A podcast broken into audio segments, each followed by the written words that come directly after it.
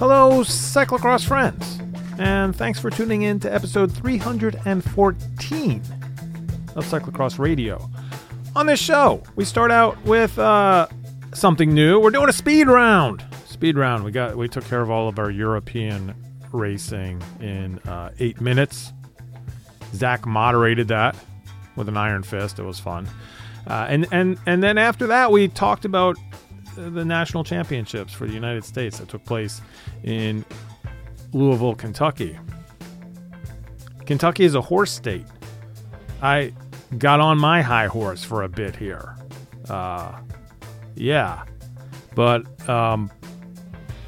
Bodie and Zach were able to balance that out with some good positive energy, and we all made it through the episode in a good place.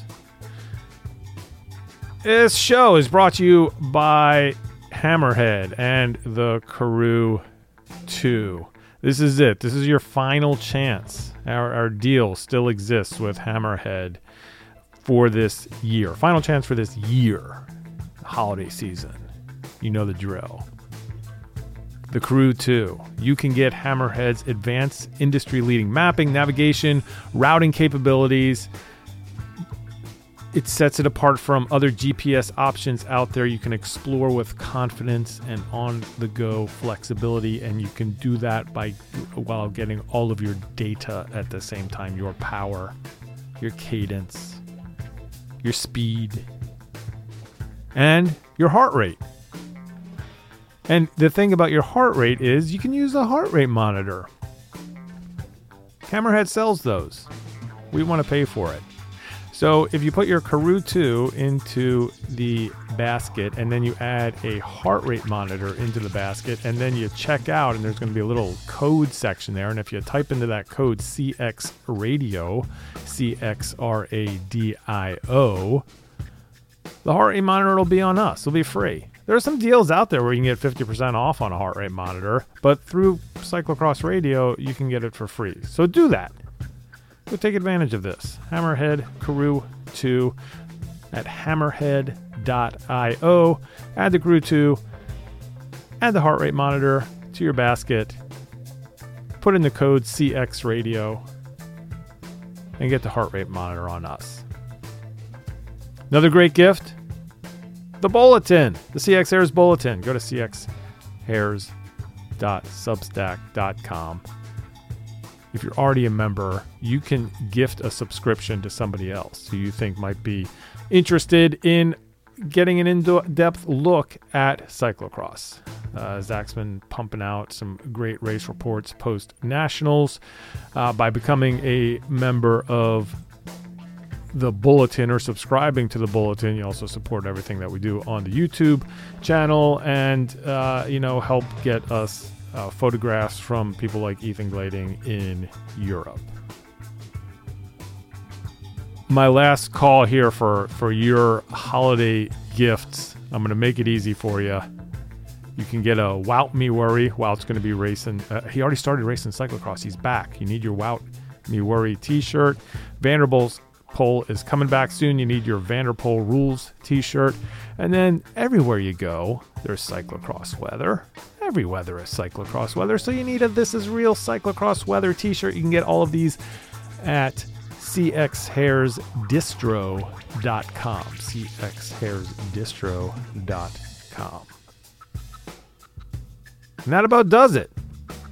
We are part of the Wide Angle Podium Podcast Network. We would love for you to become a member of that to help support all of our podcasts and support independent cycling media. WideAnglePodium.com. All right. It's episode 314 of Cyclocross Radio. We've got Michael and Zach in the media pit. We're talking a little bit about Europe and Val d'Isole, and then we head first into Cyclocross Nationals at Louisville, Kentucky. We talk about all of it. All of it right now. We're back in the media pit. Okay, we have we have nationals, but even without nationals, we have a lot to talk about. But Zach has laid down the law here. You know, we got Wow, we got Backer, we got the Snowman, we got Stibar, we got a lot of things that we need to talk about before we get to the main event, which was the U.S. National Cyclocross Championship. But Zach, what are the rules here? What have you laid out for us? So we've decided that we need to talk Euros. But I'm just afraid that, you know, there was a big moment this weekend, especially for one of our podcasters here. And I feel like there was a chance of him doing an approximately 27-minute victory lap because of that. So we decided, because, you know, we had USA Cyclocross Nationals, got a lot to talk about there. We're going to talk about Euros, but we're doing it in 8 minutes. All right? 8 minutes. 8 minutes. I am your referee. I'm going to keep track here. We're going to do it PTI style. 8 minutes. Go. 8 minutes. That was the mandate. Starting now? Okay. Great.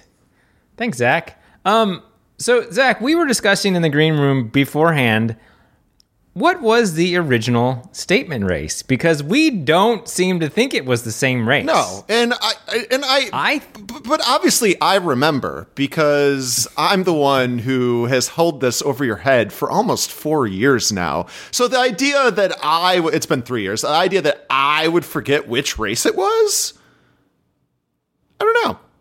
Tell me, which race did you think it was? Well, now that I look at the results, I felt like it was the U23 Euros in Italy in the course that was just all barriers the entire way, where she got she got third. Nope, sorry, hang on. Who got what? Who are we talking about? Who are we talking about? You're right. About? Who are we talking? The statement. What is it? You're just jumping into these things like people. Pretend somebody hasn't listened to this podcast. Right. Let's add some context. Monenbacher, everyone's favorite cyclocross racer. She came to the States this year. She brought her family in a minivan. She raced here. I made a proclamation a few years ago that she laid down a statement race at some race where she either got fifth or she got third. I think it was 2019 Euros in Seville. No, it wasn't. We're already at a minute and a half. You already have blown 6.5, or, you know, we're already down to 6.5 minutes. It was on November 14th, 2020 at Atheist Cross Leuven. Okay. This was the race when randomly Perrine Clausel went off the front. We were like, who is this? It ended up in a 5-person race with Alvarado, Betsma, Brand, Wurst, and Manenbacher. Manenbacher finished fifth, and Bodie declared, because she finished within 10 seconds of the winner, Bodie declared that Bacher made a statement in that race. That was an original statement race. Go back to the tape. I guarantee, like, this is a shoe star lock that was the race. Go back and, you know, look at the film, listen to it. That was the race. Zach, I think you're under 6 minutes. We're at 2:20 now. Like that proclamation was some kind of pejorative. We're looking at cyclocross Nostradamus here. Yes, exactly. You're right. You know what, Zach? I'll give you. I think it was that race. I remember now. It was fifth place in the elite race. She was up and coming U23 rider.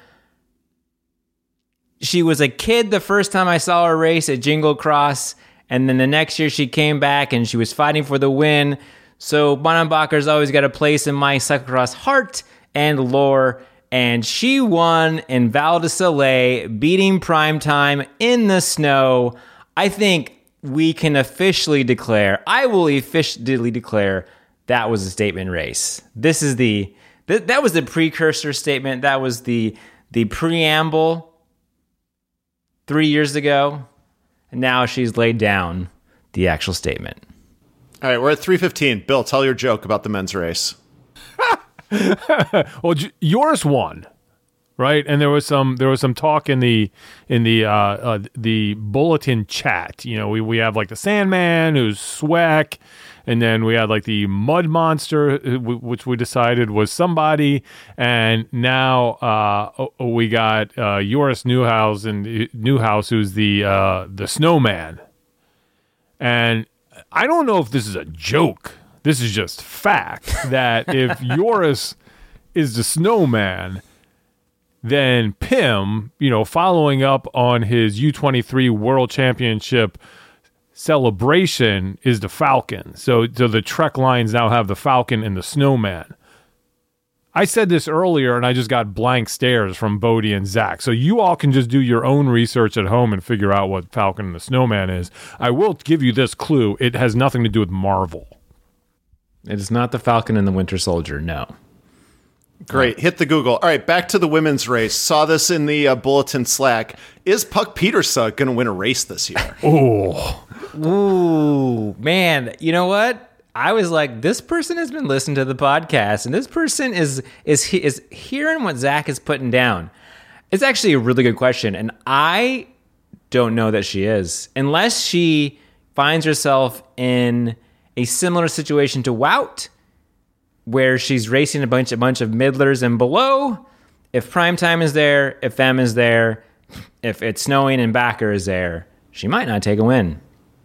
Well, since you left her out, who wins more races this year, Brand or Puck Pietersa? Brand. All right, Zach. I mean, this is something that in the past we would have 120 minutes just on this alone. It was Wout miss. We had the return of Wout at Robotland, and he's just getting a mere mention. How much time do we have left? Wait, I'm sorry. Am I the guy in charge here? We're not done with Val de Soleil yet. Bill, Val de Soleil rant. Go. Here's my Val de Soleil rant. Go back to the podcast we did last year on Val de Soleil, where they were like, this is a test event for Winter Olympics, cyclocross me in the Winter Olympics, blah, blah, blah, blah, blah. Same bullshit. Shouldn't be racing in the snow. It's cool for one race. Cool, do it. But don't make it like this is a test event for something bigger. You want to have cyclocross in the Olympics? Have it in the Summer Olympics. On none of the commandments does it say that cyclocross is a winter sport. But it is cyclocross weather. Oh, it was the best cyclocross weather. We had cyclocross weather in Val de Sol where it was snowing. We had cyclocross weather in Robotland where it was all goopy and muddy and rainy. We had cyclocross weather in Louisville where it was like sunny one day. Yeah, there's so much cyclocross weather. All right, we've got a minute 40 left. Wout miss. Yeah, I mean, it was really cool. I think that there were people out there who had goals and that they successfully reached those goals. I think like Lander Locks was leading this race, I believe, for a while and got some really cool photos of him, like, putting it to Wout. So I think that was great. And that lasted for like 2 or 3 laps. And then Wout literally just ran away from them. Not attacked, nothing, just ran. Just put his bike on his shoulder and just ran away from everybody. And that was that. So he's back? Bigger win, Man and Backer or Wout Van Aert. Hey, special shout out to Man and Backer's teammate, Marion Oberurl, who won the women's race at Essen. So, opportunities abound when there's 100 races and everybody's spread out all over the place. All right, 25 seconds left. Pieterspalooza, the Vanderpoolstis coming this weekend early. Bodhi, do we need to redo the Matrix? I think we do, and I don't know. We do. Add Vanderpool, and guess what? You can watch everything on Flow Bikes. Is that a segue to Nationals? We got 4 seconds left. Bill, Van der Poel or Pitters, who's going to win? You are the best Tony Reale that I've seen in years. Like, you out Tony Reale. Let's move on to Nationals. We did it. I want to do this again. Can we bring this bit back in the future? Yeah, I like it. Okay. We had cyclocross, U.S. cyclocross Nationals back in Louisville. Last time we were there, 2018, it was a memorable week of racing. I think one that people go back to is kind of this benchmark in cyclocross. Louisville, let's give it to Louisville, Kentucky. They are one of the most talked about sites for U.S. cyclocross. Like in the Hall of Fame of U.S. cyclocross, from World Championships, Masters World Championships, to, you know, memorable Pan Am races, to two national championships, one that was a complete debacle but amazing, and now this one this year. Bill, more important cyclocross scene, Louisville or NECX? Go. I don't want to be on any more Discord board, so I'm just going to stay out of that one. Too late. Yeah. Oh wait, the bit's over. You don't have to answer my question. I just want to point out also that, like, Louisville 2018 was also the year that we had two nationals in the same year, as when we switched back over to the December nationals. I always think about that as well. Guys, you were there on the ground. I was not. I was mostly up in the air watching from the drone cam, and we know that the drone doesn't give you a good sense things on the ground level. So I got to come in with my opening question. I want to get the vibe check. Nationals, we talked about it, what it was like last episode and how we were feeling about it. Just give me the color, give me the flavor, give me the smell of the scene there in Louisville. Sure. I mean, I personally had a great time. I think Bill said it best in the State of Cyclocross video, that Cyclocross Nationals is the family reunion. And once I got my wristband and I got through that whole rigmarole, it's like we had to go we went to like Rider Reg, but then there was a tent to get like the wristband and new one. And I didn't want to get yelled at. I did not want to start my Nationals weekend getting yelled at, because I get yelled at every event that I cover. I just didn't want to start that way. Got in, I ran into like five people I knew before I even got to the media tent. So it was off to a great start. I think bringing everyone together, I think everyone was really excited to be there. Super uplifting. Shout out. So everyone knows the story, or if you've been around. So Cyclocross Magazine, we used to get there Tuesday night and we would cover Wednesday, Thursday, Friday, Saturday, Sunday. And by the time Sunday would roll around, this is back when like the Velo Newses and Cycling Tips would actually cover cyclocross. They would all roll in on Sunday and I would just be dead, and they'd all be like, we're so excited to be here. So in very fitting form, Tori Hernandez, Evergreen Photo, she shoot for USAC. She rolls up. She's like, well, look who decided to just show up for the weekend. And I was like, I 100% deserve that. So that's great. Yeah, that was, my initial takes on, the vibes and what it was. I thought the crowds were really good. There were good crowds on Saturday, on Sunday. It seemed like there were a lot of people there. That was helped by the fact that, like, the junior day was on Saturday, and so they moved the juniors. Although I will say, Bill, by the time the junior women raced, there weren't that many people there because it started pouring. It poured. It absolutely poured during the junior women's race, which was the last day, race of the day on Saturday, which was like, as we're doing the thing. That was like my welcome to CrossNats. But I will say that the course really didn't turn into what it was in 2018.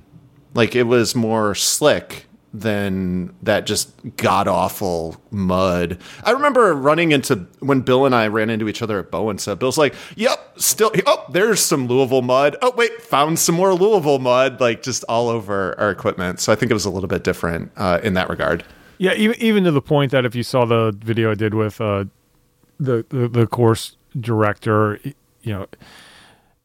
He designed this for rain, and I think they were almost disappointed that there wasn't more rain. I mean, they were expecting more rain, which would have made, I think, Sunday even harder in a good way for people racing. It was a little slick in spots, but it really wasn't as challenging as it could have been if it had rained more, but challenging not in a we're just going to run this whole thing, but rideable, but just picking your lines and kind of having to think strategically about how the course sets up. Yeah, and we can, if we talk about how the course was laid out, I thought by the time the UCI rolled around, there was a really good track, and I think that the people who were racing it thought it was a good track as well. We still got complaints from the Masters racers because there were a lot of these UCI lines that they did not have in earlier in the week. And yeah, they didn't do like the descent, and they didn't do some of the stuff behind the building that was more challenging. And I think that's where the criticism came in, that this was a dumbed down course. And it puts the race organizers in a really difficult position, in that they have to have something that works for everyone, and they have to have something that, you know, this isn't gravel. Everyone isn't equal. When you get to the UCI races, those are the most important races, and they are in a position where they deserve to have a more challenging course. You know, that's just kind of how it is. So it sort of opens up, and we can have this conversation later. Should we have elites and masters and amateurs all on the same weekend, or are we at a point where we should split these into two different events? Part of the argument against that is that, well, then you lose the crowds, because all the people come to race earlier and then they leave. I know Zach said that there were great crowds, and I think there were good, enthusiastic crowds. However, I'd love to see the numbers of the crowds. I don't think it was I know it wasn't as many people as there was in 2018 at this venue. And I think if you go back to what we had in Hartford and even in Illinois, I'll bet it was less. I'll bet that they were. And if you looked at Sunday and you looked at the parking lot at Sunday, everybody was already cleared out by the time the men raced, which was wild. Like they were. Well, I think like the biggest, I mean, from a schedule standpoint, there was a 2-hour gap between the U23 races and the elite races, which was great for like media, you know, because we got to like go and relax and stuff. But I mean, I know everyone. Someone called me out even for carping on USA Cycling too much, but like there were a lot of people there for the U23 races. It was like a good crowd, and so many of us, like it was a 2-hour thing that you had to sit around. And I think like I was coming to this. I've kind of come to this like after again going to Montrose. There needs to be someone at these events. UCI, like I get that you're organizing and you're making it for the racers, but like. There was no reason why you wanted to be there. Like, put a freaking DJ on that. Bring a DJ. That is like my thing is get a DJ for your race and make it an event. You know, like at World Champions, and we're going to Boense, and like there was a party tent that you went to during these large gaps, and you partied and you enjoyed yourself, and really just pick someone. I know it's not a priority, but just have a guy or a woman who's your party coordinator and coordinate some reason for people to be there. I mean, there was good enthusiasm for the junior race, but like the vibe, the vibe on the crowd on the hill was good. And it was a decent crowd, but like there was no vibes. There were no vibes beyond the racing. And I think that could have been fostered more.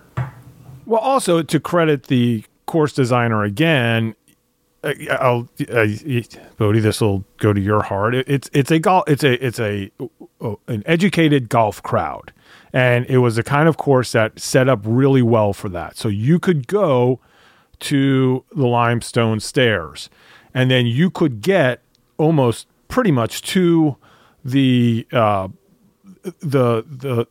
barriers, to the planks, before they got there. So you could move with the crowd. So you were seeing a crowd, but it really was the same crowd that was moving. If you, on the drone shots, I'm sure you could see where that crowd actually was. And again, great event, but I think that this is just a bigger picture that we're looking at. If you have people that are saying, hey, I have this break between, you know, I'm here, I race earlier in the week and I have this break, I could get ahead of traffic and just miss the elite races, then something's going on there that we need to fix. And I think you're right, Zach, in that pomp was not there to the point. And, you know, come at me for this, I'm sorry, but the USA Cycling Foundation didn't even care enough to set up a VIP tent. So there wasn't even any like reward for people given to the mud fund or whatever. They were just like, yeah, we've done it in the past, but you know, it doesn't even matter. And that's kind of just the vibe I got from this a lot, where we know that there isn't a budget, and we got sort of like, you know, slapped on the wrist for complaining about how much it costs and all this stuff, that USA Cycling's in this hard spot. And, you know, you got these people who are, you know, look, they have a hard job to do. They have to be able to charge this much to make it happen. As I said before, I understand all that.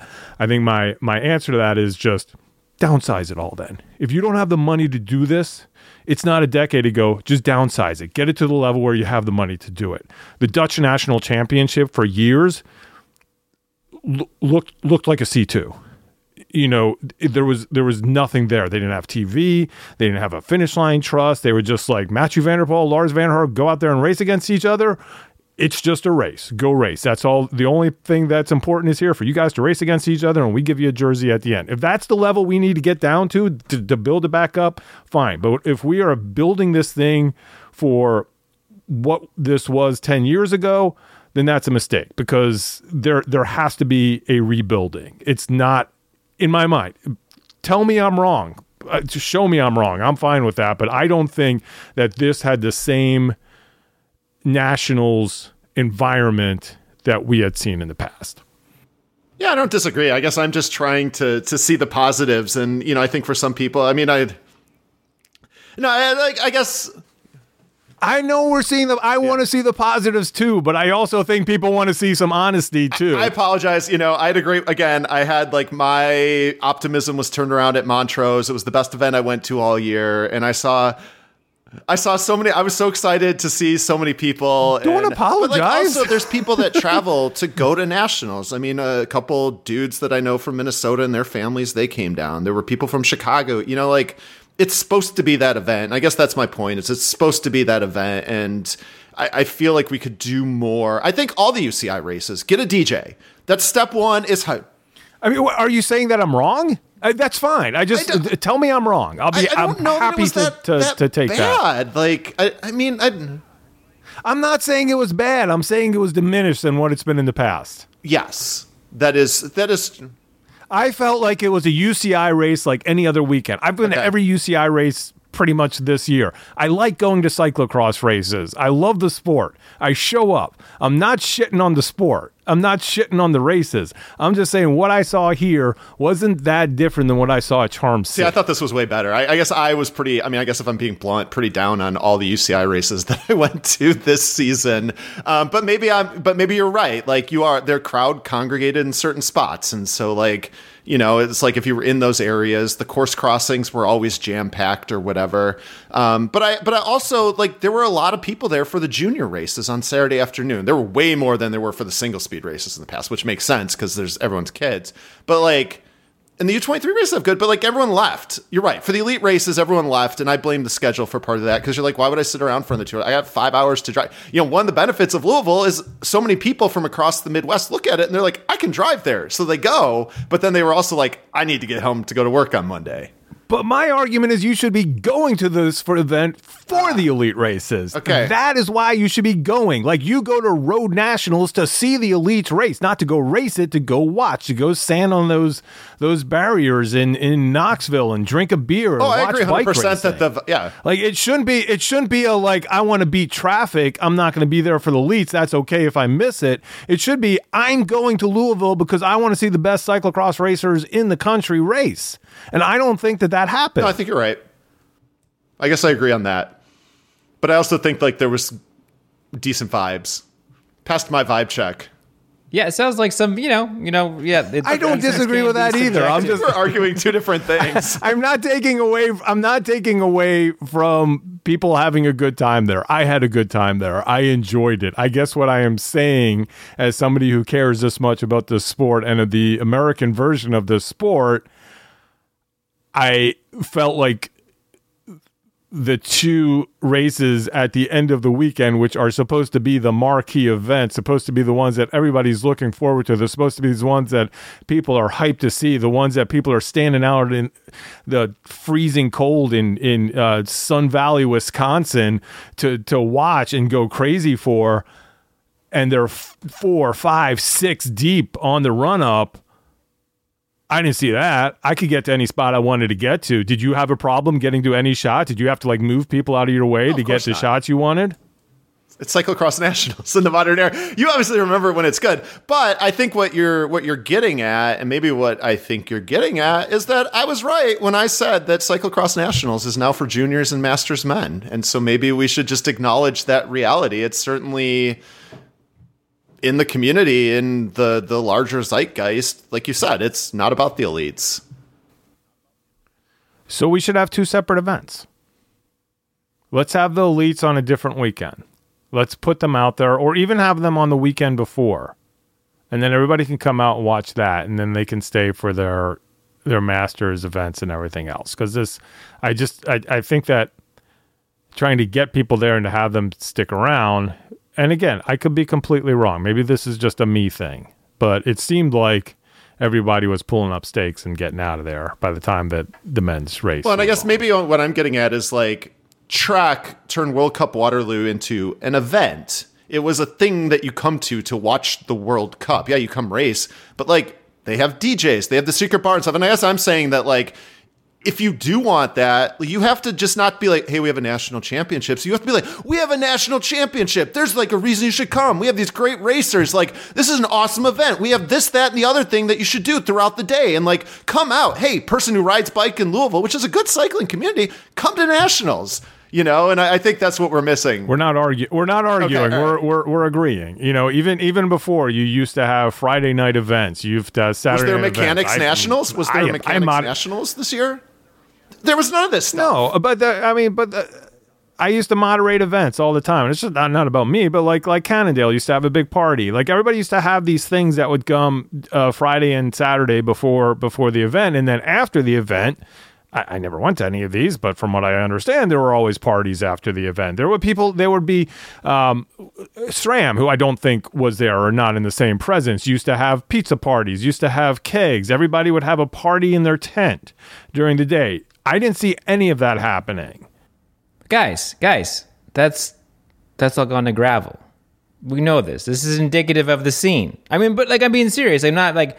That's indicative of cycling in general, right? I feel like we know this, and like that's just where a lot of the hype is gone. And that's sort of like, I feel like people were going through the motions at nationals, and maybe this is a me thing, but that was this has nothing to do with the race organizers. Yes, I agree, Zach, they could have done more, but also the sponsors out there could have done more. There could have been more activation. There could have been more engagement. From my perspective, I didn't see a whole lot of that. And that's what I missed, that this was something bigger than life and something special.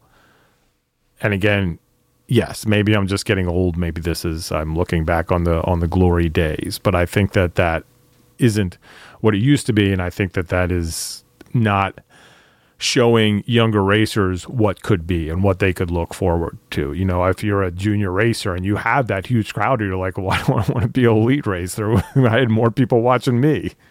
I think Bodie's right, though. I mean, it's indicative of... I mean, you were just mentioning sponsors, brands. I mean, shit, most of these companies don't even make cyclocross bikes anymore, you know? Like, the gravel company, like... Pivot is done. They're just out because, you know, their riders who were finished first and third weren't getting good enough gravel results, you know, like, so yeah, I wonder how much of it, as Bodhi said, is the sponsors and them pulling out and stuff like that. I think it's also, and like, this is what I was attempting to touch in last year, which I think it also, not last episode, which also goes to what you're saying, Bill, is that you kind of like, there's like, you have to sort of look inward a bit at your own scene and those things that like, so like you're pulling all you're saying. So like Zach, the DJ, I like that idea. That's a great idea, right? Like all these things that like you find interesting to yourself and your community of cyclists has to be sort of like ported over to the event that you're going to go to. And like, I don't know at what level, and someone will probably tell us in Bolton, like at what level the local Louisville cycling community was engaged at this level, but you talk about Trek Cup, right? Like Trek is literally on the grounds of a bicycle manufacturer that pulls in Europeans. Like it's just like that's built into that race, that sort of already community. So here at Louisville, although it does have a history, I don't know where it stands now. And I guess, you know, what I saw on the drone stuff looked exactly what I expected. And then but I would see your photos, both of you guys' photos, and I'd be like, okay, cool. There were I saw like a CXD sign, and I was like, hell yeah, I love it. There's someone brought a sign. So there is that those pockets of that passion. And so it was good to see that when I did, but it was kind of like at the end of the men's race, Brunner has just won, and he's standing there, and there's nobody around him. And last year in Hartford, when Curtis won, and this might be just the way the organizers did it, but when Curtis won, literally, so many people were there. The family, the friends, other bike racers that he knew from his road season. But, that was in his area, right? And that was the strong New England community that sort of maybe came out and supported that race more than, in Louisville. I don't know. Well, Bodhi, so the CXD sign that you saw, Bill, who was that? Who did that? Who made that? Who actually made it? I'm unclear. I think it was part of the Kuzak clan. All right, so a thing I loved. It might have been. It might have been a Sonneman sign. Also, I don't want to get in trouble here. I'm not positive on. Yeah, I felt like it was Finley, but I'm not sure. Well, he was definitely running around with it for sure. But then Cora Kuzak was also running around with it. So shared effort. There. Okay, so Bodhi. On the other side, there was voting. So there was Wout van Aert and Mathieu van der Poel, and then they started voting on the elites. They just completely left Funston off. Clearly Strohmeyer won, and Brunner barely got. Brunner was Strohmeyer already had 15 to 20 votes before Brunner voted for himself to get Brunner one vote. So I think that just gives you a little bit of perspective.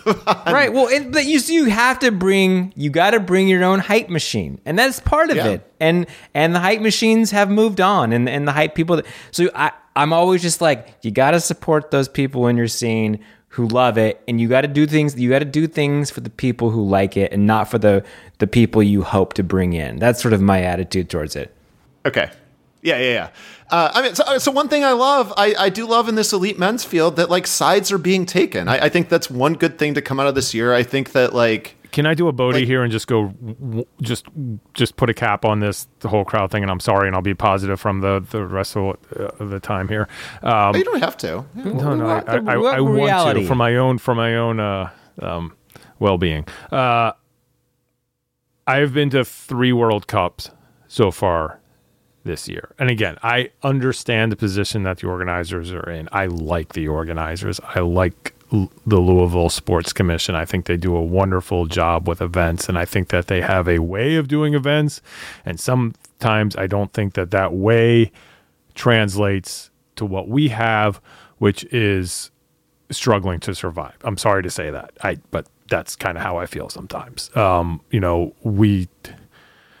They made one concession earlier in the week where they were going to charge for parking, and they decided to lift that. So they didn't charge. They have this huge zoo parking lot that nobody's in, and they let everybody park there, and they didn't charge. I was like, that was nice.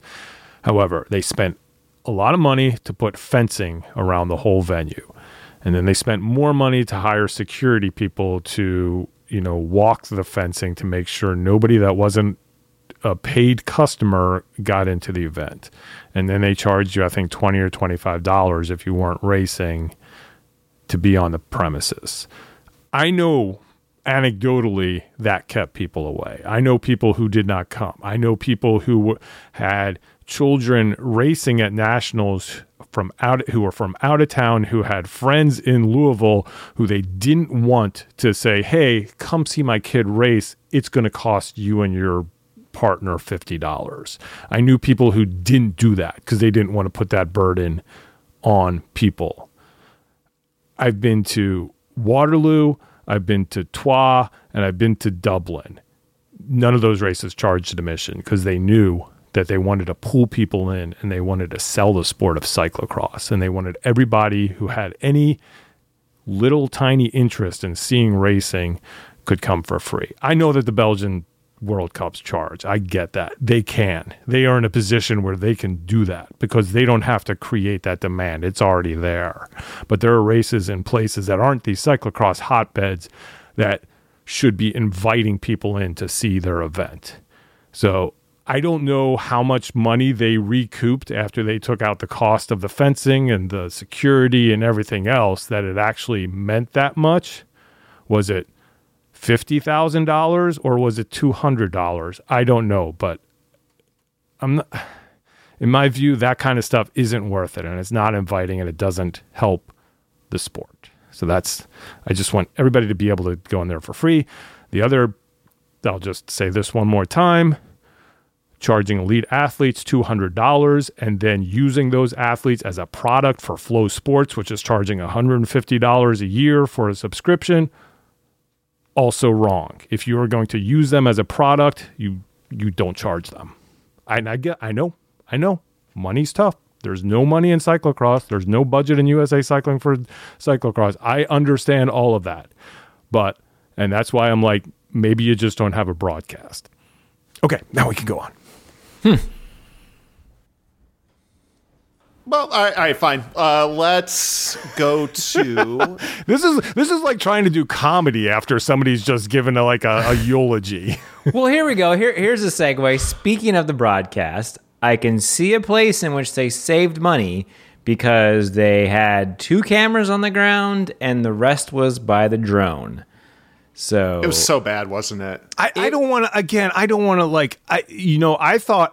thought that the Flying Fish Productions, who did all of the USCX races this year, made an investment in new gear, and they upgraded all of their cameras, and they had these, beautiful Fujinon lenses. It may not come across a broadcast always that great, and that's just because of broadband and everything else, but on the ground they had much better resources. Bodhi, there was a camcorder at the finish line. This is not a joke. I'm not making this up. It was a camcorder at the finish line, an 8 times zoom camcorder. That was your finish line camera. Oh, yeah. We deserve better than that. We had NFL broadcast cameras in Tacoma. Again, I'm going to hear it. I know. Well, we can't afford that. USA Cycling doesn't have any money. Flow doesn't have any money. Whatever. But it was. And it was for all the Sam Wiley-esque content system devotees. The camera was, I guess it was shoulder level. It was head level. It was not high. But I will say this: the drone, as we've said before, it's a tool, but it's not your. It can't be used as a crutch. The shots, the drone operator was good. You did get to see a lot of the race, but when you're so far away, I mean, you miss a lot of the texture of the racing. And also, your purple jersey, CXD purple jersey, looked white from above. And so sometimes I was like, is that Brunner or is that Strohmeyer? But whatever, it was a serviceable broadcast. And I just, speaking of money, it's like, that's where they saved money. They had 2 cameras on the ground. The rest was in the sky. And so, but you guys were there, and you got to take some great photos, and I enjoyed seeing those perspectives. We did. That's right. Should we talk about the elite races? Yes. Should we talk about let's quickly... do the rundown. Yeah, let's do the quick UCI rundown. Women's junior race, I think that in our preview last week, I talked about... Vida Lopez de San Roman, thought she was the favorite, and that turned out to be true. She pretty much controlled that race, won it by 51 seconds. Alyssa White, another favorite out there. Georgia Bond, really good, really nice race in third place and down from there. Men's junior race, we kind of knew what was going to happen here, and unless something went wrong, David Thompson, he's the man. Is now officially racing for AG2R U19 squad, and had a strong race. I do want to give some kudos to Miles Mattern, who stayed right with him, actually chased him down in the last couple laps and got that gap down to 6 seconds. So great race. Yeah, he only won by 6 seconds. Yeah. I mean, that's so great race by Miles. And then the other guy there that we talked about, sort of got this podium right. Henry Coote was, had a great race as well in third place. He actually, a little slower start, but then was just able to work his way back up. So I think those three definitely deserve a shout out. Emotional race in the women's U23 race. We have Lizzie Gonzalez, who was racing with the Steve Tilford Foundation last year, is not racing with them this year. It was basically replaced by Katie Klaus. So I think she came in this with wanting to make a statement, Michael, and she did. And you could tell it was huge for her, and it was a really big win. Now racing for CCB, which is going to be who she is racing on the road as well. So that was neat. Bodie. Yeah. That is how the statement works. Like, she won, and it was directed at a certain team director of a certain team that she's not racing. Statement was made there to Raylan Nuss. That's how a statement works. There are many ways to make statements. I agree that this race was a statement. Zach, I see. We'll get to this later. Someone reached out to you asking about a different race, if that was a statement, and I'll have an answer for that later, and it might surprise you. We're going to get to that. We're going to get to that. All right. Yeah, don't worry. But really cool to see, Lizzie Gonzalez, I mean, I think it was her first win since Hartford, first Nationals win, and really emotional. It was really cool to see. I don't know. If people always ask, like, what's Lizzie like? She's like one of the best kids. Like, I absolutely love her and adore her. And it was really awesome to see just how happy she was and so gracious to everyone that came to support her and everything. It was a really cool moment to get to experience that, having gotten to know Lizzie over the last 4 or 5 years. Yeah. Tears in second place. Also, Ella Brennan, just amazing race as well. But those were, I mean, she was just stoked on her finish. And I think, again, she raced an incredible race and was able to pull back Lizzie in the closing laps, and really was, we were stoked that she was not satisfied racing for second place and just sort of went all in and tried to track her down. And Cassie Hickey, an NCL racer, Bodie. That's true. Yeah. In third place. So good showing for her. Lauren Zerner, who was one of our favorites coming into it, coming off the flu, still feeling sick in there. So I think that had, not to take away from any of these other athletes, but I think that's why she didn't have the performance that she necessarily was looking for.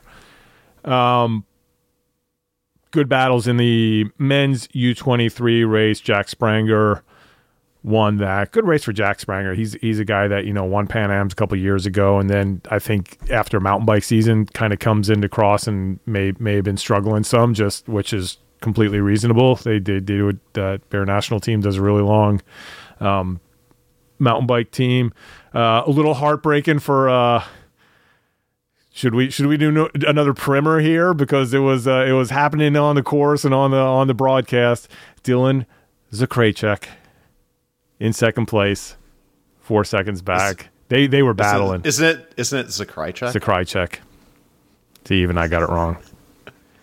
That was a great race. I think you're downplaying. This race came down to the last few corners. Yeah, I mean, I think this was a really good one. A Rubbin is racing moment, very close to the Rubbin is racing moment that happened in the elite men's race. I mean, this one came down to the closing seconds of, like, talking about the finish, like protecting corners and stuff. And there just really weren't that many places to pass once you got to the barriers. Yeah. And so a friend of the show, Chris Benda, he was on the mic. He did a great job calling it. I was talking to him and I was like, as an announcer, those are what you live for. You could see the race and he's calling, blow by blow or whatever. And those are like the moments you live for. So it was cool to get to see him experience that and do a great job calling it. And it was like, almost came down to a sprint finish, but I think there was, Jack got a little bit of a gap on Dylan in the closing, like literally like last couple hundred meters. Yeah, there were some really tricky corners coming into the end of that. We even saw it in the single speed race. It was you know, it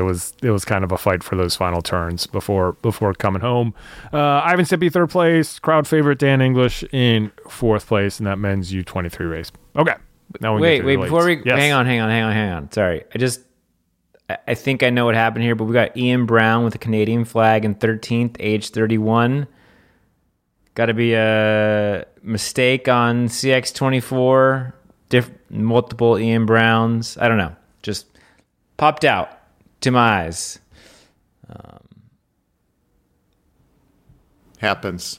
AI is not taking over. Yeah, I think that's just a flag issue. If you look at the Ian Brown on Cyclocross 24, he's a 31-year-old Canadian. So I think two different people, same name.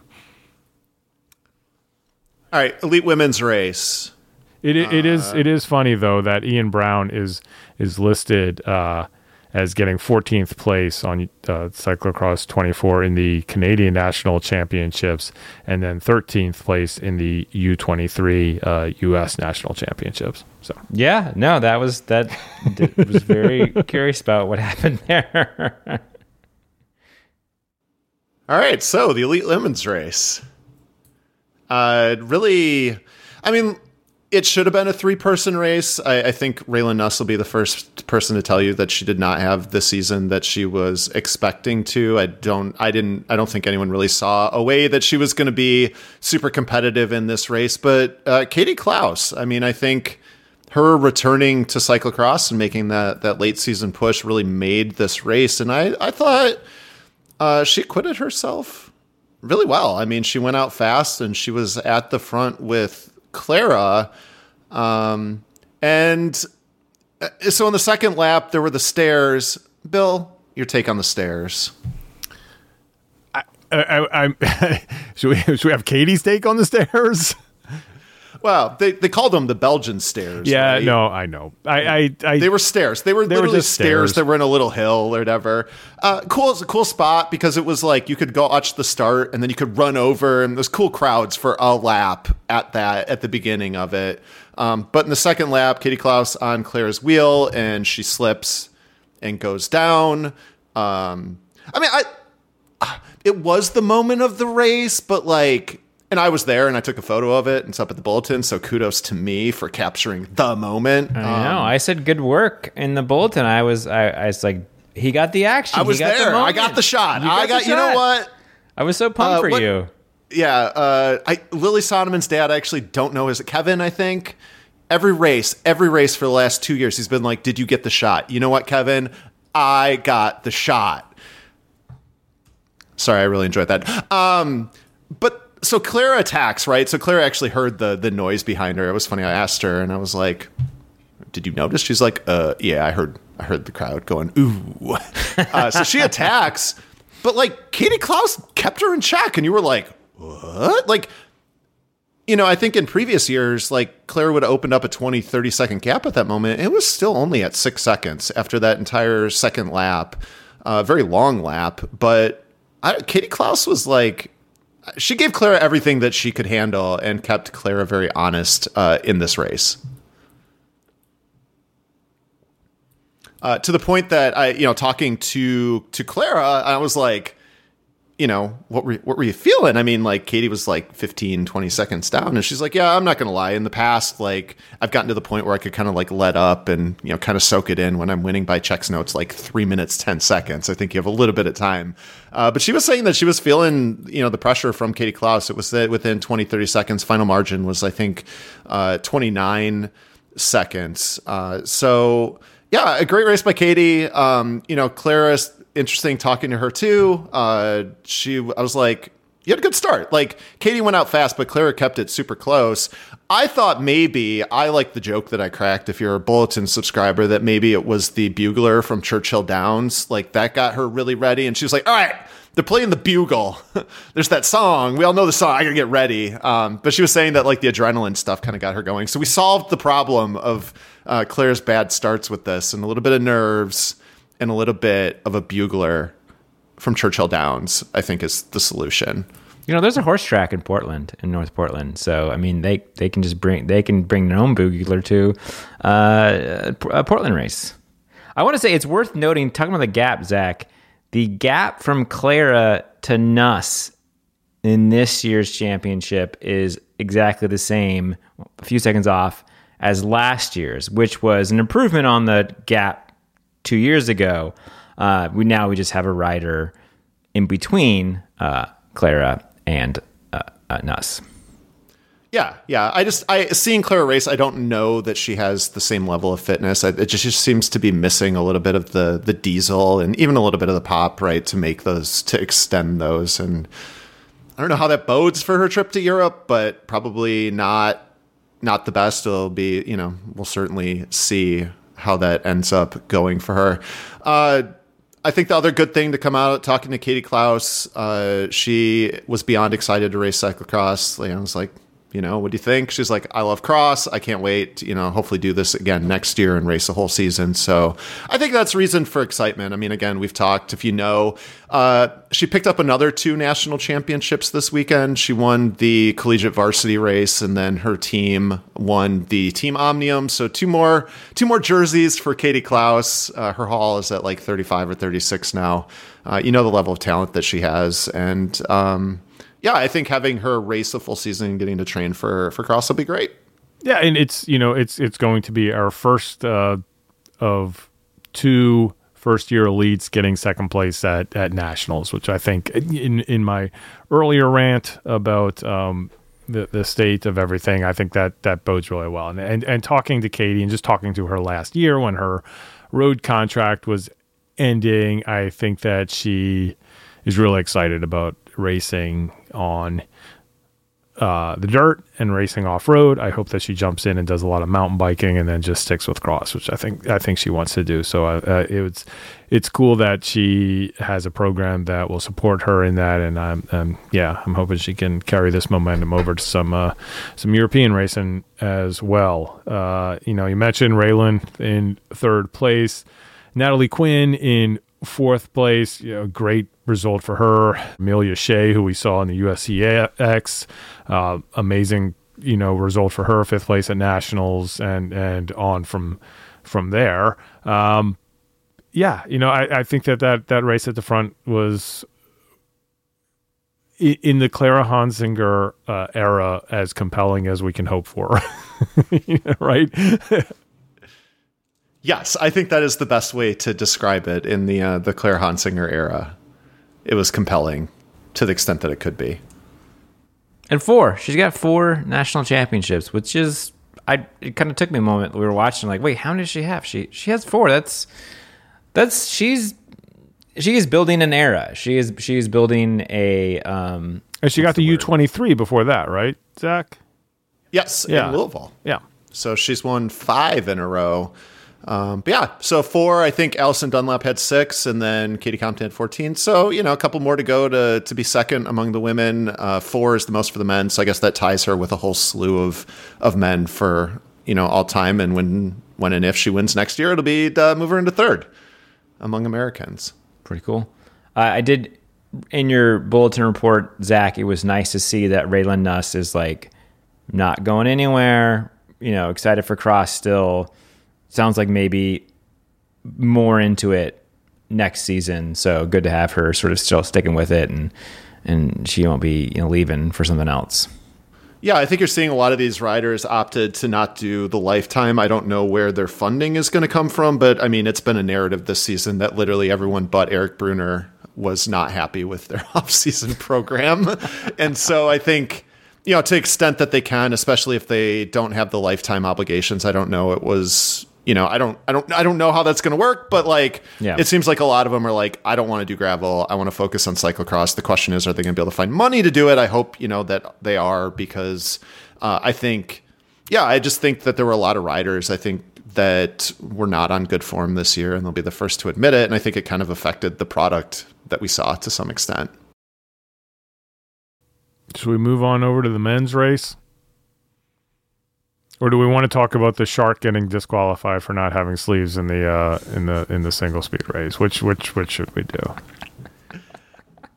Glad that you mentioned that. Let's, Speaking of jumping the wait. Yep. We almost forgot. We almost forgot. Oh my gosh, we can't move on. So someone slid into my DMs, and I went straight to Bodhi with this one, because slid into my DMs and was like, did Katie Klaus make a statement? I'm finishing second. And I just went to Bodhi and I just said, I blame you. Yeah, I'm so happy that I love it. I absolutely love it that if I leave any sort of mark on any sort of cyclocross, the media, whatever, it's about statements. And that there are so many narratives to erase and how you can interpret the narrative and how a rider can view a result in a race. But to answer your friend's question, no, Katie did not make a statement at this race. Katie has got second like all season long. You could look at the start list and you basically could pick out the podium as it fixed. So the statement would have been beating Hansinger, but no. I mean, Katie Klaus has many national championships. She got second in the elite. She got second multiple times this year. So no statement. Did she make a statement for Colorado Mesa University? No, she's already done that, right? Well, she won the national championship. Hasn't she? She hasn't. But is that a new one? Yeah, or? But Maddie Monroe wasn't there. Yeah, sorry, it's not. Sorry, Katie Klaus. Like, we know that she's like a multi-time national champion winner, right? So adding another one to her belt. That's not the one she doesn't have. Not a statement. All right. Not a statement. Great. Love it. Elite men. All right. One thing I love about this Nationals is that we've got this elite men's field. We've got some riders. We've got some personalities. We've got different regions that they're from, that they're really the standard bearer for. And we've got people choosing sides. Apparently, the entire media pit was choosing sides because I will just tell you that there were groans and cheers coming out that last lap when people found out who won in the scrum. But you've got, backers. We've got supporters. We saw our first sign supporting a team in forever. My dream. I wrote about this 3 years ago. We've got fan clubs. We've got people supporting riders. I want to see more of it. I want to see the Bruner signs. Bruner's got to have some fans. Come on, you got Bruner and Funston. Where are the Colorado people? I want to see some signs. We need more supporting them. I love it. But I love it that people are choosing sides in this field. That's interesting. I would like to note that there was a similar CX Hairs Devo sign at the finish line of Hartford last year. So see, this, you got to bring it. You got to bring your high. So you see WT Bivett, where's your squad? Where are their signs? They don't have a team. They don't have a team anymore. Okay, so, why wasn't Max Chance there? Oh, he was there. He was heckling. He was working. He was working it. He was working everyone over in the pits. The heckling going on in the pits was just like was single speed world championship level. So I feel like the heckling in the media pit and the pit were like on par and on point. So we need to bring that to fans. What are you doing, fans? I don't know. But I like to see it. I think that, this race was one worth getting excited about. I feel like this field is worth getting excited about. Even you throw in Kerry Werner and you're like, man, I wish he raced more cross. You had Lance Haydette in there. You're like, man, I wish he raced more cross, but we can get to that. But like, you had riders who were showing out. You had the defending national champion. And you know what? Kudos to Curtis White. I've said it before. I thought Curtis White was as good of a representative of the U.S. cyclocross national champion as he could have been. I thought he did a great job. I saw him after the race. People were still coming up to him, kids, and he was talking with them and stuff. Like, kudos to you, the mayor. You will forever be the mayor of cyclocross. I don't know. This was a race worth getting excited about, and it absolutely delivered. This race was an absolute banger. Can I say, and we talked about this last week, I said, we used to have watch parties for Nats. We had a watch party for Nats at my house. It was 6 of us. We got a couple pizzas. We got some salads. We got some soda. Not many beers. We're old. But we sat down to watch the race, and the men's race was amazing to watch. The physicality, between, I mean, Strohmeyer and Funston race in such a aggressive, just pedal to the metal sort of style that even with the drone cam, you got it. And I that's when I was like, oh my God, I wish we were on the ground and we were seeing more of this up close and we were seeing the faces. But yeah, it was fantastic. I mean, we also had, three national champions in that field, or past. You had Gage Hecht, you had Curtis White, and Eric Brunner. So just compare that to the women's field, and we've sort of talked about that, it's only been Clara, and before that it was Katie, and Katie doesn't race. So yeah, Zach, this was a good field, and it delivered. Yeah, let's talk about the race. So basically what happened is, that you have the fun ball and you have Strohmeyer. And then I think Brunner has kind of gotten on board with starting fast too. You were like, all right, this is just going to go ballistic. And I will say there was actually a really bad crash at the start line, and got to give a shout out to, so Casey Hildebrandt was involved in it. I think it was Andrew Frank actually broke his collarbone. Casey actually waited and stayed with Andrew because he was in excruciating pain. And I just wanted to give Casey a shout out for basically, he didn't have a race anyway, but like sacrificing literally, his race and being in DFL by 30 seconds to tend to a fellow rider who was severely injured. Kudos to him. So that kind of marred the start. It took out Caleb Swartz. Basically, he was taken out, finished 11th, which was, we were all surprised by. We were like, oh my God, Caleb finished 11th. Like, Caleb was fixing his chain for 30 seconds after that crash. But basically the first big moment, what a little Rubbin is racing moment in the second lap. So there were all these like tight, twisty corners after the barriers, and we saw the video. I guess this is one case, Bodie, where the drone paid off, but it's got a little argy-bargy. Looking at it, I think Brunner forgot to check his blind spot when merging into traffic. I don't know. No one really talked too much about it. I think they all kind of downplayed it. No one was really upset about that moment. It was early in the race, but yeah, kind of set the tone. Yeah, I like what he said, where he said, but neither of us were going to back down in that situation where, Strohmeyer takes the inside line, Brunner takes the outside line, they meet at the apex and knocks Strohmeyer over, but then Strohmeyer gets up very quickly, runs ahead of Brunner, and is in the front right away. Like, it's just how on it they both were to fighting for those positions was really great to see.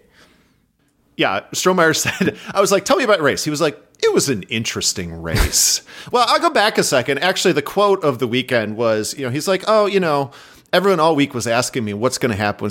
He's like, look, I don't know, but I know one. He's like, I don't know how it's going to play out, but I do know it's going to be a great race. And that to me, that was like the quote of the weekend. I think we all knew that, and they delivered. So Brunner's rear derailleur went into crash mode momentarily, so he was struggling a little bit to get back on it. So, but then he was on it. But then, really, the big moment in the third lap, Brunner crashes, drops his chain, and again bricks his rear derailleur. So it went into crash mode again, and he was good 10, 15 seconds back. He fell behind Carey, who was dangling, fell back into fifth place, and you were like, oh, there's something's happening here.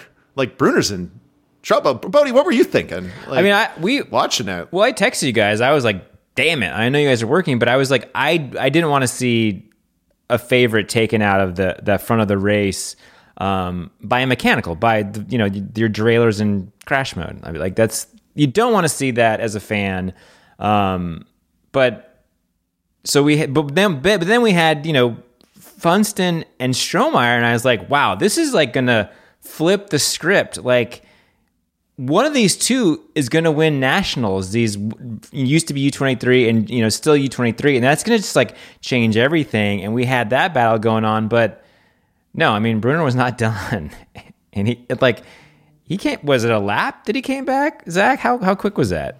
So this happened in lap 3, and he made contact early in lap 5. So it wasn't, the course really wasn't that slick. They were riding all the hill. You could ride all of the off-camber stuff after the descent. You could ride up to the top of the hill. But then basically once you left Mansion Hill, it was a lot of power straights. You know, you went all the way past the pit and then to the far side of the course. And you came all the way back past the pit. And you went all the way back. And then you did like that, you know, Pine Tree Alley thing that, you know, under the flyover. So there were a lot of sections that played into Brunner's advantage. And it was like, okay, you know, he caught up to Curtis. He just dropped Curtis and was like, okay. And he was raging. I was just like, you know, Strohmeyer had a lot of fans. I was chatting with people and I think people were really excited because Strohmeyer clearly had the most fans there. And I was like, guys, Brunner is raging right now. And I mean, he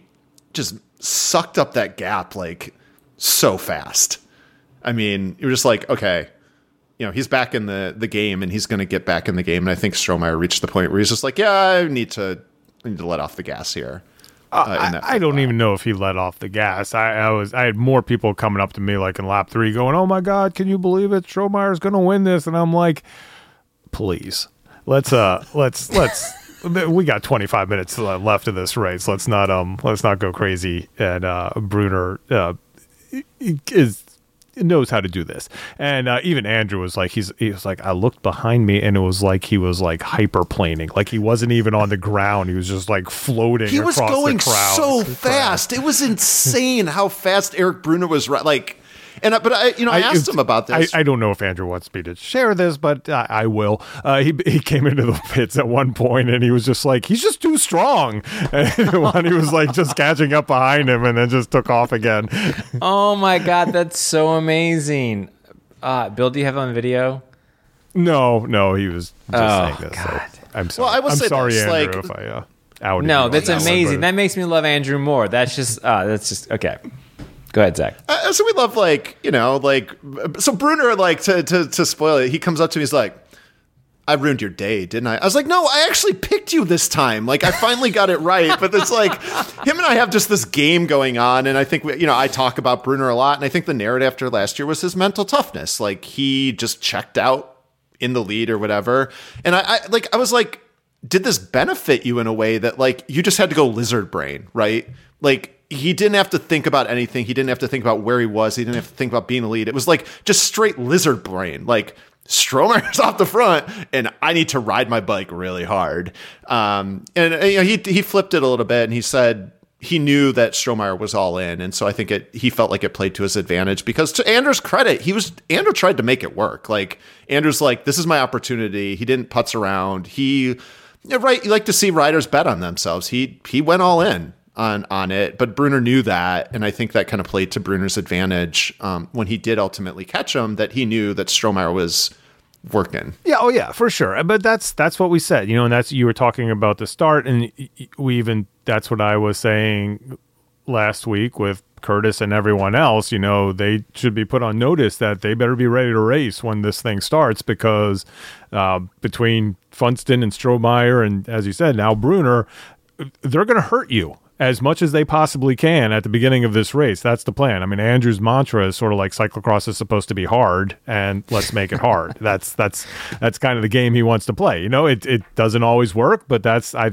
as you said, Bodhi, it makes it exciting. It's fun to watch. They're not sitting there looking at each other. It's just, you know, beating each other on the head, trying to win this race. So I think that was just, yeah, it was so much fun to race, to watch. And again, I think that's the great thing about this field.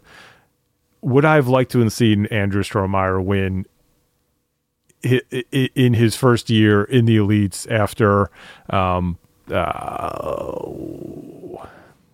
probably spilling beans, maybe not to be spilled, but after USA Cycling wasn't sure if they were going to let him race the elite race and wanted to put him back in the U23 race and had to be convinced to allow him to race elites, and he still ended up second. That I like all those dudes at the front, and it was happy for Brunner to win it again, but, you know, just stoked for Strohmeyer. I think he was satisfied with that race. He did all he can. I know Funston was disappointed. He felt like he had the opportunity to win that race as well, but just, you know, didn't have that next gear or whatever else. But yeah, he's a fun one to watch too. And what I love is that everything we talk about in that goes towards having success racing in Europe, I think that these guys are doing. That you can't be passive when you're racing in Europe. Again, it may not work out, but you have to be like elbows out. And we saw a lot of that in this race, you know, able to make contact and take contact and just be aggressive. If there is a space to be taken, you have to take it or somebody else is going to. And that's what we saw out here. And it reminded me of, you know, watching Trebone and Tim Johnson and Powers like just bang with each other. You know, the Jonathan Page out there it was kind of that old school racing that should get you excited. Yeah, I was just stoked on this race. Yeah, I think back to, you know, our earlier discussion about the elites and should you be excited. You should absolutely be excited about this group of cyclocross racers. I mean, I just can't say it enough. Bill, you've been doing this longer than me. I've been doing this a while. The way that these men are racing is exciting. It's dynamic. They're setting themselves up to like really be because that was always the problem, right? Like Hyde would come in and be like, we all race so passively. I'm not getting anything out of this. So Hyde would go hard. Like these dudes, you have like over half your top five, just like, we want to beat each other up. And, you know, they all look at each other and they're like, it's all like Brunner said it. He's like, I respect how Scott and Andrew race because like, that's how I race. And I think, you know, if you are a fan of cyclocross and American cross, like you should absolutely be excited about what's happening. Hopefully we'll get some more, you know, folks back, some more names that are familiar racing next year. And we've got the young riders. So I if you're looking for positives, this is a group to be excited about. It's also, and I am going to compare this to crit racing, Bodie, but it's the type of thing like this is the competitiveness you love to see inside the tape and what you have to appreciate and call out with this group as well is that after it was over. There was no coming up and getting in each other's faces because you did this or you did that during the race, because they all know it's just hard racing. And it's not like they're all buddies hanging out with each other. I mean, they know each other. They're all, you know, they're friendly, but it's, you know, it's that they are going to be as competitive as absolutely possible during the race with keeping it fair, but also keeping it aggressive. And then at the end of the day, it's like, everybody was like, all right, I did as hard as I could. And this is the way it ended up. And that's what makes me really happy too, because that can happen and it doesn't have to, you know, end in a fist fight in a parking lot. Yeah. Yeah. And that collision was worthy of that. And Andrew barely even mentioned it. He's like, there was a collision, you know, like, as he likes to say, and as you already quoted, he was like, yeah, that was interesting. Yeah, I think we get excited about this type of race, and when it happens, we go all in on it, and we geek out about it, and so it's just we want to like I think that's like what the media pit really wants to like really play home is like it that when the racing is good, it doesn't even matter who wins, right? It's the excitement of watching really good racing with really smart and aggressive racers and how they manage the race. And I loved your phrase there, Bill. You got to be able to take contact. I think that's a really good thing for a bike racer. You got to be able to take contact. Well, I have a rant about this. Yeah. I feel like anytime like something does happen where there's contact, I feel like there's a certain number of people like, oh my gosh, oh, it's the what? So can't believe that happened, like blah, blah, blah. And it's like, we love cyclocross because that's part of cyclocross. Everyone's like, I love cyclocross, you know, like, but then stuff like that happens and there's just a certain segment where people like get up in arms. I don't know. It just seemed like some people, even at the Strohmeyer thing, people are like, oh, I can't believe this happened. It's like, do you like cyclocross or do you want to go race gravel? You know, like gravel, no contact. Like you can go do gravel. Everyone's great. So I would just say embrace it. I mean, I think these young men showed how it should be done. Some stuff happened. They shook it off and they kept racing their bikes, you know, like they were just like, that's part of the sport. I love this. I'm excited to be that. I know as a cyclocross racer, I loved it. If someone shoved me into the tape, great. Shove me in the tape. Guess who's shoving you into the tape next time I get an opportunity? Like, that's why we love the sport, you know, take it and give it, but just race your bike, man. It's cyclocross. Yeah, even and the incident we didn't even talk about, like Funston and Strohmeyer got got mixed up in the pits, and there was a bit of argy-bargy in there too. I think that that Strohmeyer was able to get ahead of Funston just because their exchanges were just so close together, and there was just getting in each other's way. I know Funston was not pleased about that during the race, but afterwards he was like, it's racing, it happens. I was pissed off at the time, but it happens. I think he was just more confused because it really kind of delayed their momentum. I think he wanted to make that stick. The way he said it is that they worked together to drop Curtis, but then they had the collision, and he felt like he was just getting mixed signals, and it sounds like maybe it wasn't his mixed signal. No, this is right after the race. I think that he was saying this. And I think from Andrew's point of view, he was like, I didn't know what to do. Am I supposed to slow up and let him go? Right? It's like, we're both sort of fighting for that same position. It wasn't like he was trying to do anything to him or not want to work with him or whatever else, but it was just like, am I supposed to lose my own momentum? So I think it was just bad that they both, came in right next to each other, and their pits were right next to each other, and it just got it. Yeah, for sure. So I wanted to do a trivia question. Oh, before this, can I ask a question? Yeah. Do I get like some sort of redemption from the meme accounts? I absolutely love that Gage Heck was there. We had a nice chat after the race. But anything? I'm not even sure what I said last week that got me into. You said he can't race in the mud. Did I actually? Did I say that, or did I? I thought I was talking about Pan Ams where he didn't have the right tires. I think you were. Yeah, but it doesn't matter. Whatever it is. Okay. Gage got 8th. Gage, you had the opportunity to prove me absolutely wrong. Come back to cross. Keep racing cyclocross. Prove me wrong, please. Yeah, come back, Gage. Well, he had a nice little mustache. I mean, he had the beard, but his stash was hanging out too. Like, you know what? Shout out to Kerry Werner to committing to the Kenny bit. Like, I am all about people committing to the bits. Kenny raced with the Kenny stash. You won with it. Him. We miss Kenny. I feel like there should have been like there should be some like UCI mustache, checker thing that. Make sure that he's within the regulations. Yeah, surprised he didn't get DQ'd. Yeah.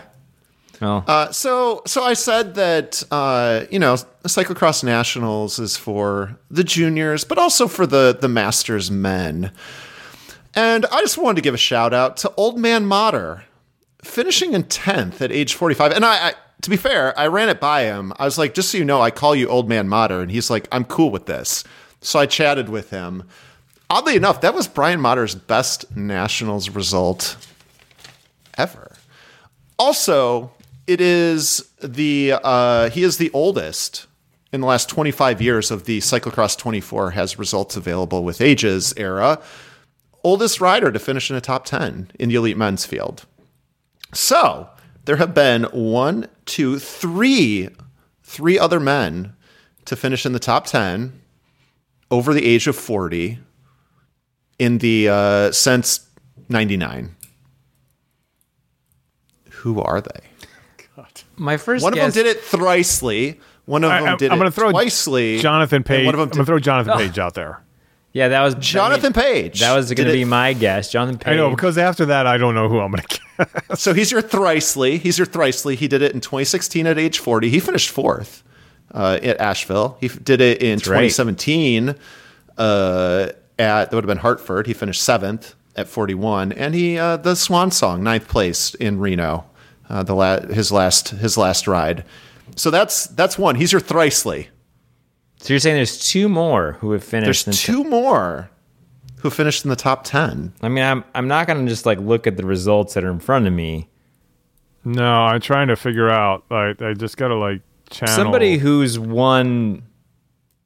Adam Meyerson. One of these gentlemen's has won an elite national championship. But one. One was, still he was doing the master. He was racing master or elites for a long time, Not Tim Johnson. He quit before he was 40. Yeah, I thought. Oh man, who could this possibly be? I got Brian. Matter. I don't know, Zach. You want him? Yeah. All right. Steve Tilford. No. In 2000 and 2001 at age 40 and 41, he pulled off a 5th and a 6th. And randomly, Todd Wells showed up at Hartford Nationals and finished 8th at age 42. That's right. That's right. So three-time national champion. He jumped in. I think that was his last race ever. Just figured I'd do, I'm going to do one more nationals and finish 8th at age 42. That just tells you how good he was and really how, the golden era of American men's cyclocross, how good those guys were. So I thought that was a fun little trivia question. Also, kudos. I was like, when are you racing Masters? And Motter's like, he just laughed. So kudos to him. That's great. I love it. I love that trivia. Thank you, Zach. And obviously, I think that we've seen where... with the women, I think that we've seen more women be successful at an older age. I think that's just part of the narrative, and that's why I did this trivia question. I'm not trying to, women cancellation, but I think it's a different accomplishment for men where typically your career is over at age 35. All right. Did we do nationals? I think we did. Excellent. We got a lot of European racing coming up here in the coming weeks, so we will be back to talk about that. And just in closing, I love cyclocross. I love American cyclocross. I want nothing but success for it, and sometimes it's frustrating, but maybe I'm wrong. Tell me I'm wrong. It won't be the first time. We'll see y'all next time.